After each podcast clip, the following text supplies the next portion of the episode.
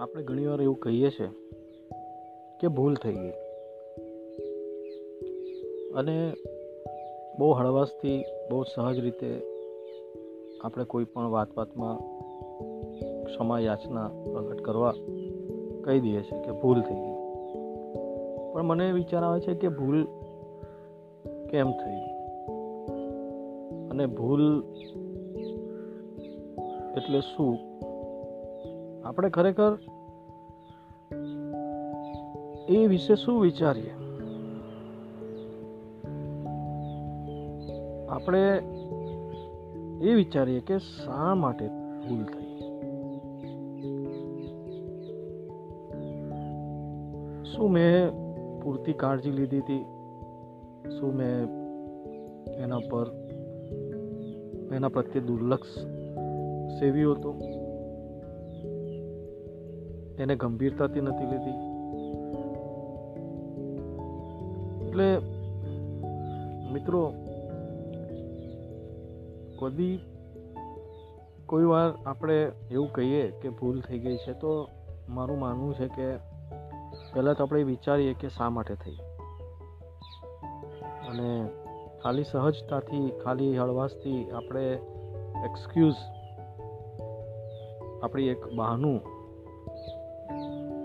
રજૂ તો નથી કરતા ને. એટલે જો થઈ છે તો એ આપણાથી થઈ છે એટલે આપણે વિચારવું રહ્યું કે એ ખરેખર કેમ થઈ છે. અને એટલે ફરી કોઈ વાર આપણે ભૂલ થઈ ગઈ એવું કહીએ તો આપણે માણસ છીએ, આપણને ઈશ્વરે એ બધી સમજદારી આપી છે સમજ શક્તિ આપી છે, કામ કરવાની ક્ષમતા આપી છે.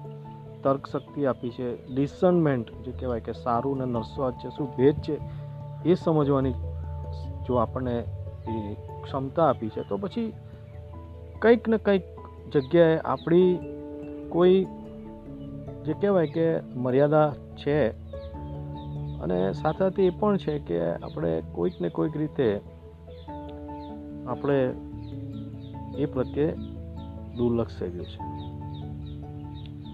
તો મિત્રો, હવે ફરી કોઈ વાર જ્યારે કંઈ ભૂલ થઈ જાય, તો શક્ય છે મારાથી બી થાય, કોઈના પણ થઈ શકે. એના માટે કોઈ એવી તો ગેરંટી આપી શકતા નથી કે ભૂલ નહીં થાય. ટુ એર ઇઝ હ્યુમન, એ બહુ સ્વાભાવિક વાત છે. પણ એ કોઈ વાર એક બહાનું ન બની જાય અને ખાલી એક જે કહેવાય કે ભૂલ થઈ ગઈ. એમ કહીને એ વાત આખી ઉડી જાય એવું બી ન થાય.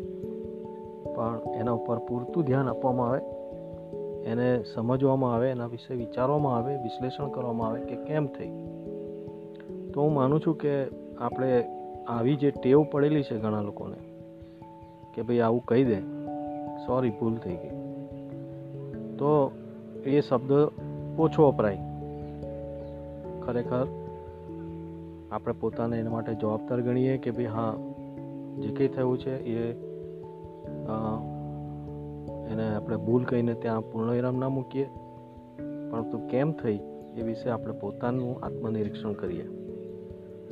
સો, આશા રાખું છું કે આ જે વિચાર આપને ગમ્યો હશે. So, thank you. and God bless you.